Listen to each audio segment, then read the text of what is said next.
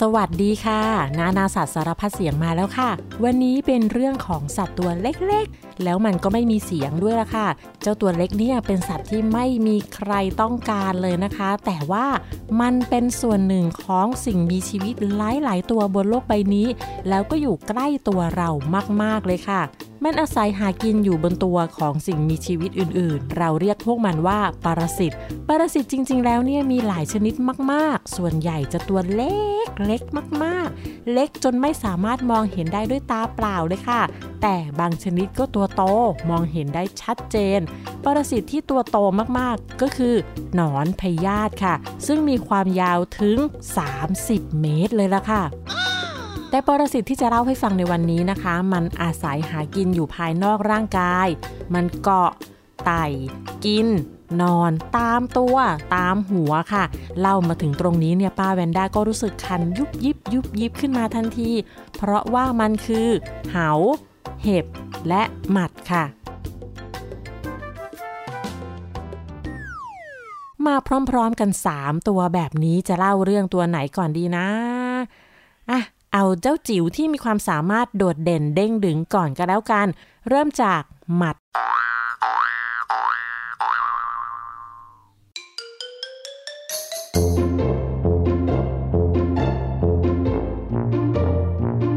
หมัดเป็นสุดยอดนักกระโดดที่กระโดดได้ไกลที่สุดแล้วก็สูงที่สุดในโลกเลยนะคะ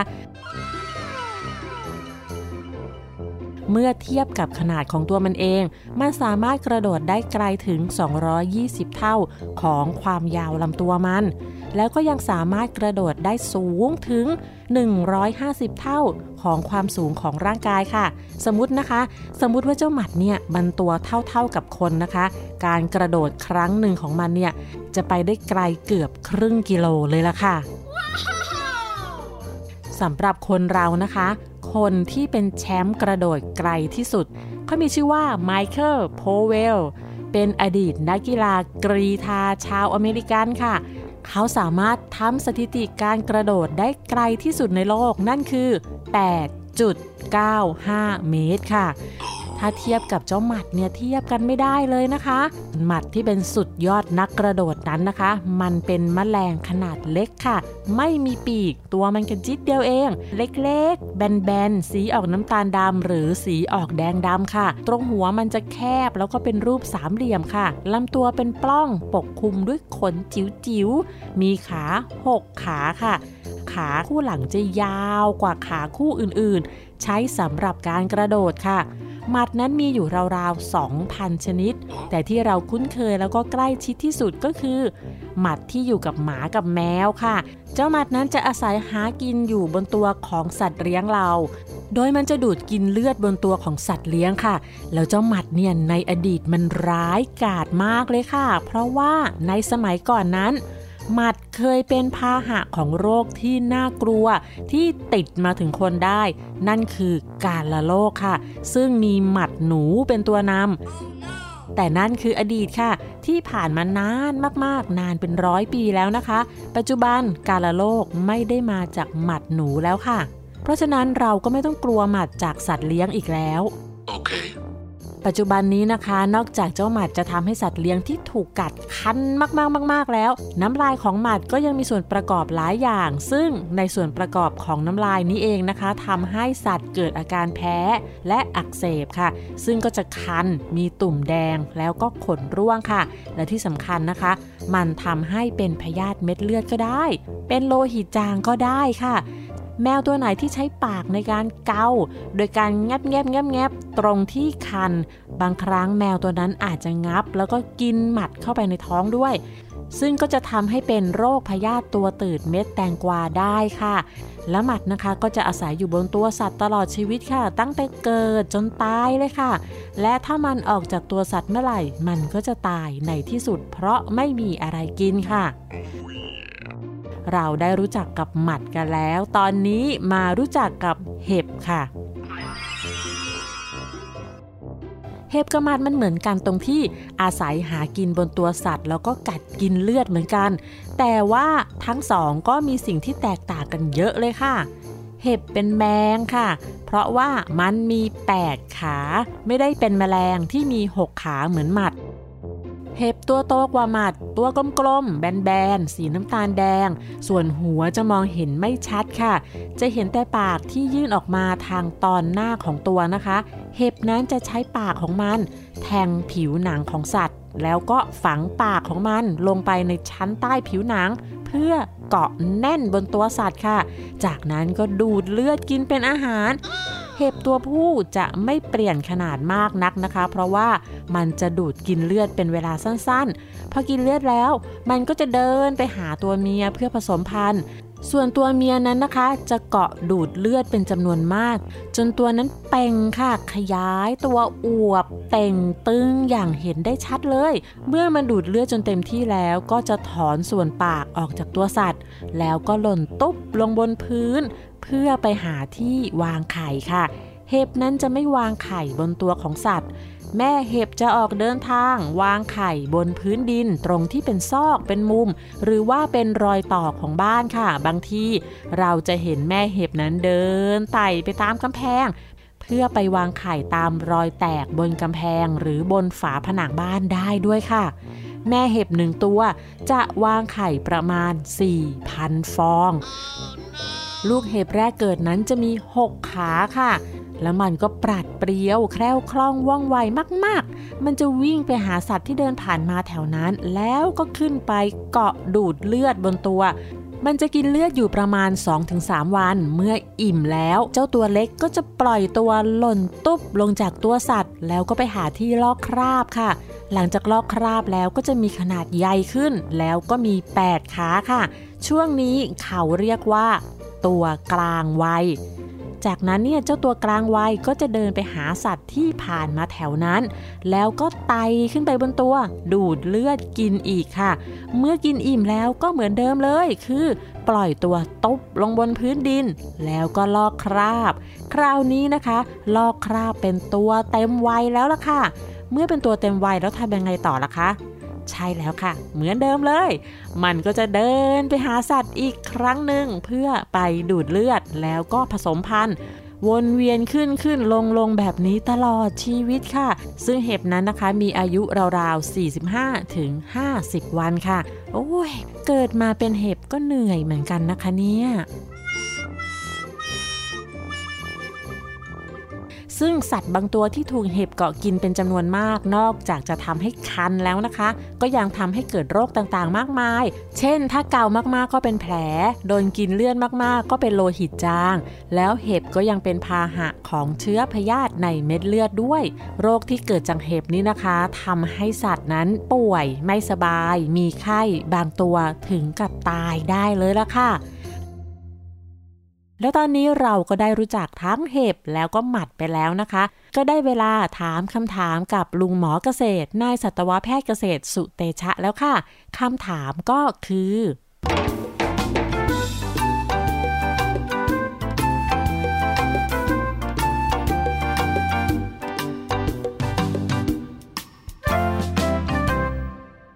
ือลุงหมอครับเห็บหมัดมันกัดเฉพาะหมาแมวหรือเปล่าครับลุงหมอ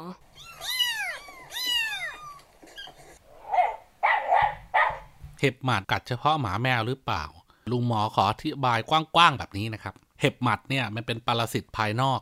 ที่วิวัฒนาการมากินเลือดสัตว์มีกระดูกสันหลังนะครับสัตว์มีกระดูกสันหลังก็คือสัตว์เลื้อยคลานนะครับสัตว์สะเทินน้ำสะเทินบกมีนกมีสัตว์เลี้ยงลูกด้วยน้ำนมแล้วก็มีปลาสัตว์มีกระดูกสันหลังเหล่านี้เนี่ยเกิดมามันจะมีปรสิตนะครับปรสิตภายนอกก็คือเห็บหมัดนี่แหละครับไม่ว่าจะเป็นนกเอี้ยงลิงสิงโตช้างวัวควาย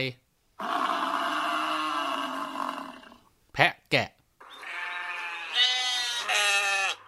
หมูหมาแมว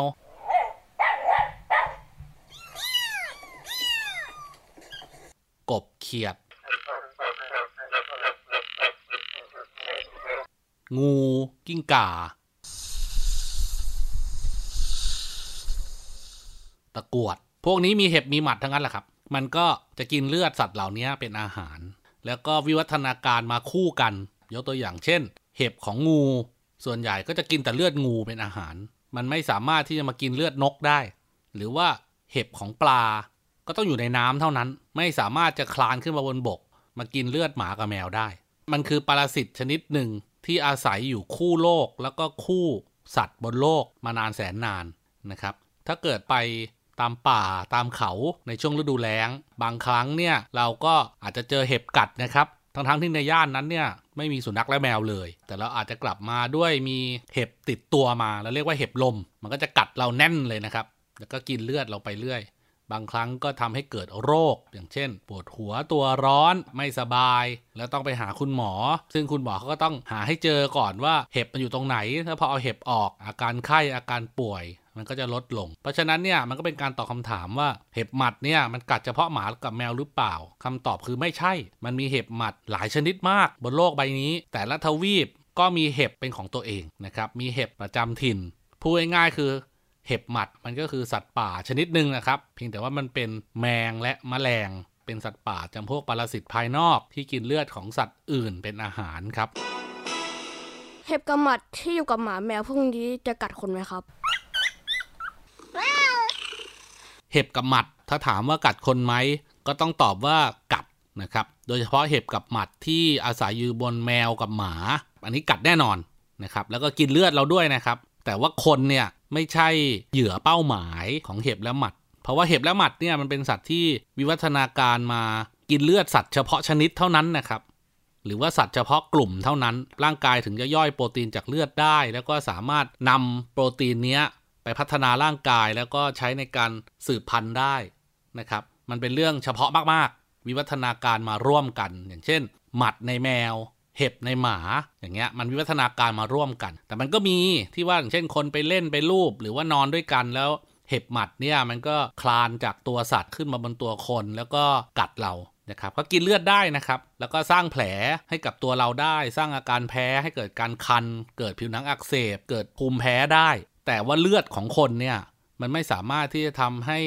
สัตว์กลุ่มนี้พัฒนาตัวอย่างเช่นลอกคราบหรือว่าพัฒนาตัวไปถึงขั้นที่จะสร้างเซลล์สืบพันธุ์ได้อย่างยั่งยืนนะครับอาจจะมีนิดๆหน่อยๆครับอาจจะมีทำให้ร่างกายเติบโตขึ้นบ้างอะไรอย่างเงี้ยนะครับมันก็เป็นธรรมดานะครับก็พอกินได้แต่ว่าคนไม่ใช่เหยื่อหลักนะครับเรามักจะโดนกัดโดยบังเอิญกัดได้ครับเพราะว่าผิวหนังของเราเนี่ยก็ใกล้เคียงกับความหนาของผิวหนังในสุนัขและแมวครับโอเคแล้วทำไมหมัดถึงกระโดดได้สูงจังเลยครับหมัดที่มันกระโดดได้สูงอันนี้เป็นไปตามวิวัฒนาการเลยครับมีมาหลายล้านปีแล้วนะครับเนื่องจากหมัดมันเกิดมาเป็นสัตว์ที่สร้างความรำคาญให้กับสัตว์ชนิดอื่นนะครับ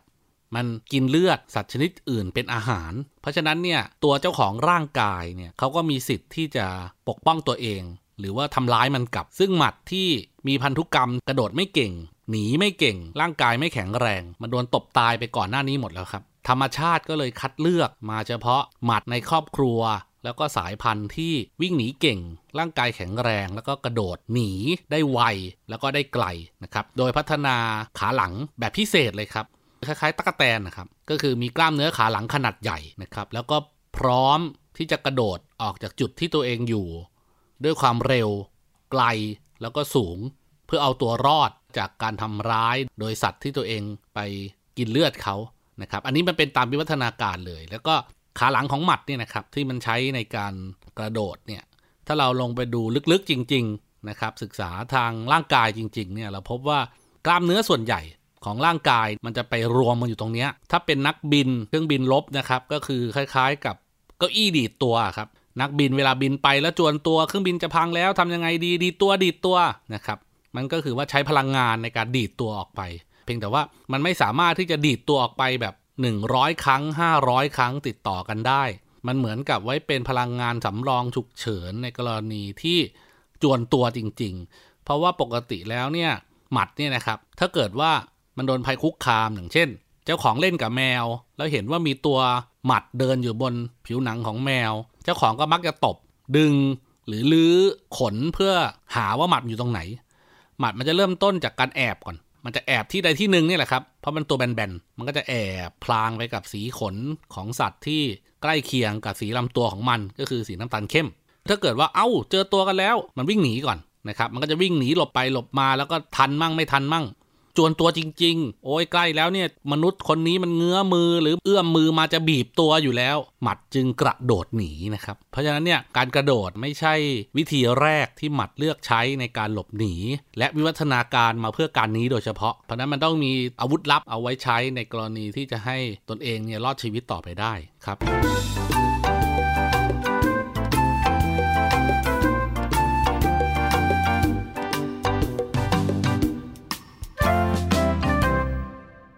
เรื่องของปรสิตภายนอกที่เกาะกินสร้างความรำคาญเนี่ยไม่ได้มีแค่เห็บกับหมัดที่เกาะตามตัวสัตว์นะคะเจ้าตัวเล็กที่มาอาศัยใช้ชีวิตอยู่บนตัวคนเราก็มีค่ะบนหัวของเราที่มีผมนี่นะคะจะมีปรสิตชนิดหนึ่งมาอาศัยเกาะกินนั่นคือเหามีใครเคยเป็นเหาบ้างไหมคะ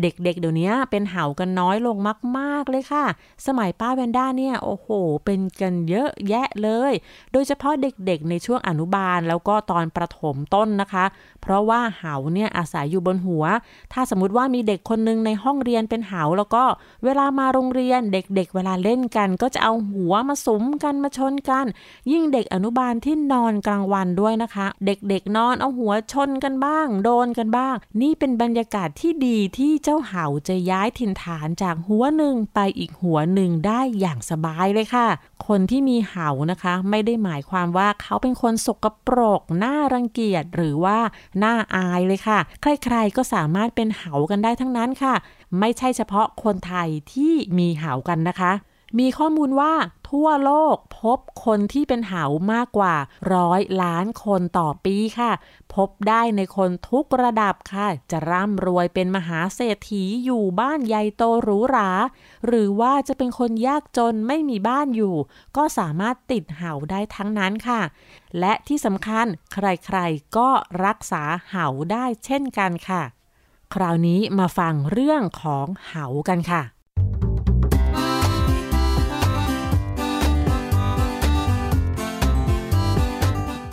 เหาเป็นแมลงที่เก่าแก่โบราณและเกิดมาบนโลกใบนี้เนิ่นนานแล้วนะคะ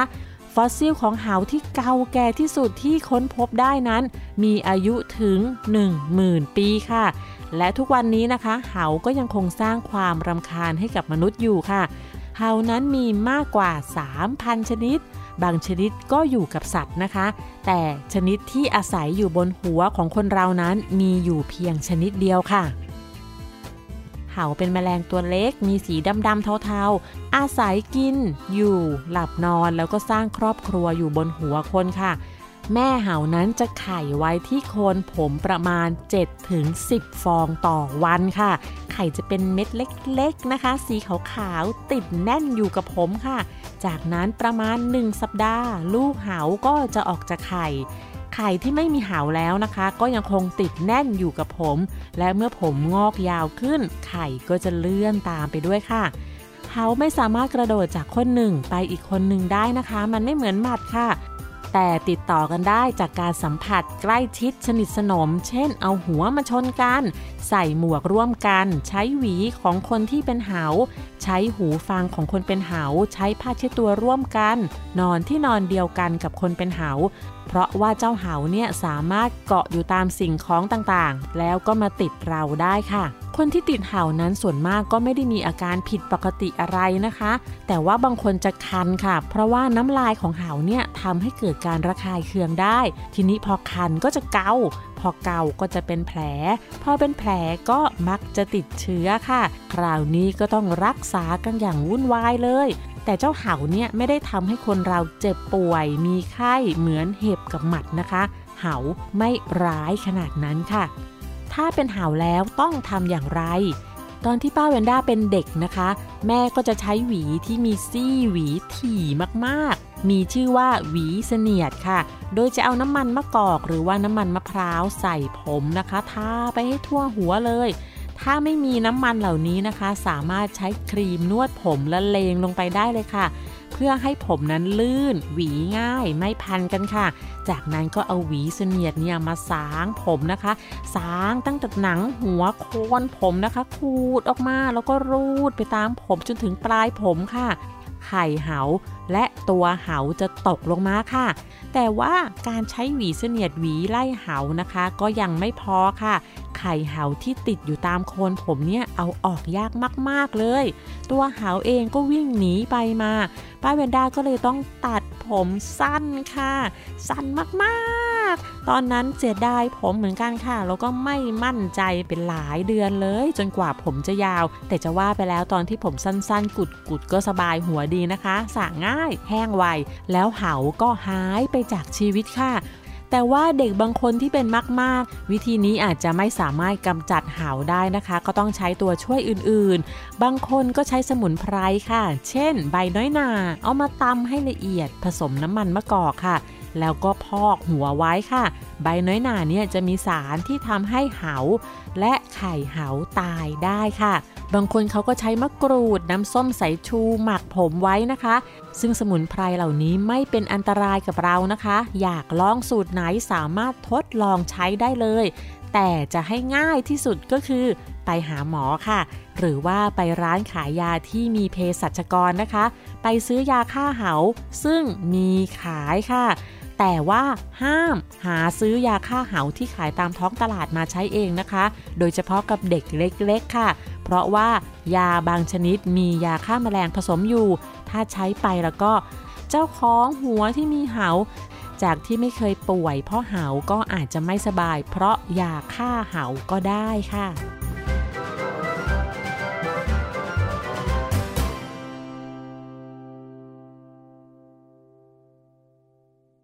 ได้เวลานิทานแล้วค่ะนิทานเรื่องนี้นะคะแต่งโดยลุงหมอเกษตรค่ะชื่อเรื่องว่า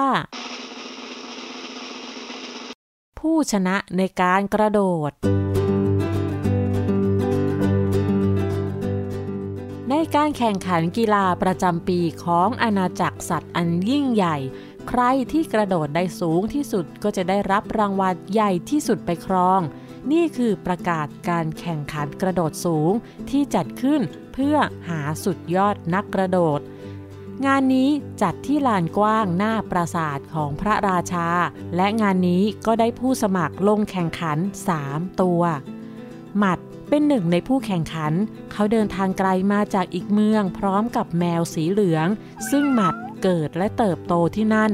จริงๆแล้วเจ้าแมวไม่ได้จะมาในงานแข่งขันนี่หรอกมันแค่เดินท่องเที่ยวไปเรื่อยๆและเจ้าหมัดก็เหลือไปเห็นป้ายรับสมัครแข่งขันพอดีมันจึงกระโดดออกจากตัวแมวและเดินทางมาที่สนามแข่งขันตั๊กแตนเป็นอีกหนึ่งสุดยอดนักกระโดดที่สมัครเข้าแข่งขันครั้งนี้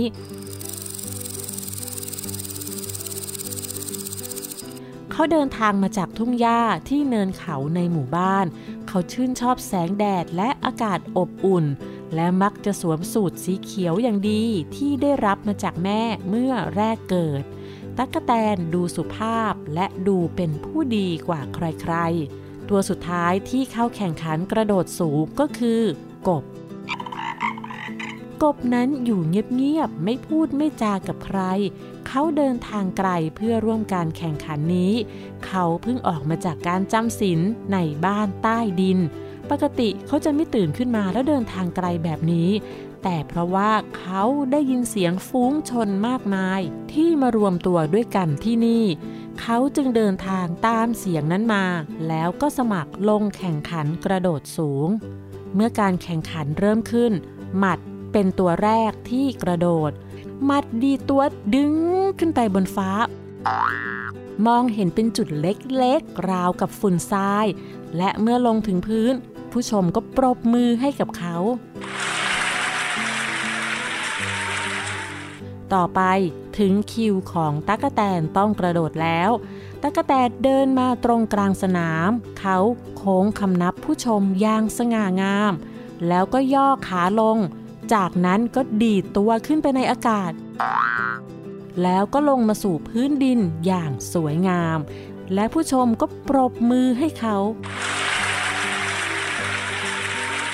และเมื่อมาถึงเจ้ากบที่ต้องกระโดดสูงกบมองไปรอบๆแล้วมันก็เดินมากลางสนาม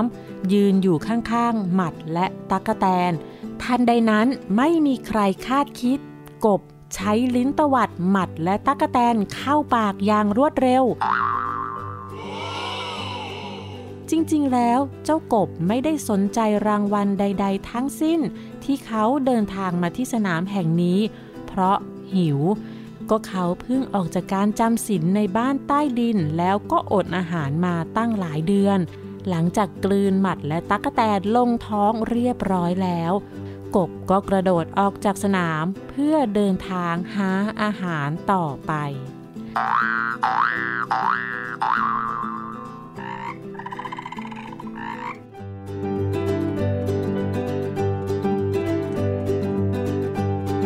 และทั้งหมดนี้ก็คือเรื่องราวของสามปรสิตสุดจี๊ดนั่นก็คือหมัดเหาและเห็บค่ะแล้วพบกันใหม่ในคราวหน้านะคะวันนี้สวัสดีค่ะ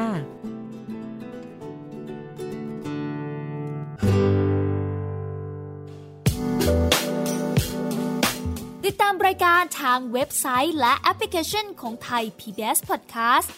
Spotify, SoundCloud, Google Podcast, Apple Podcast และ YouTube Channel Thai พี บี เอส Podcast Thai พี บี เอS Podcast View the world via the voice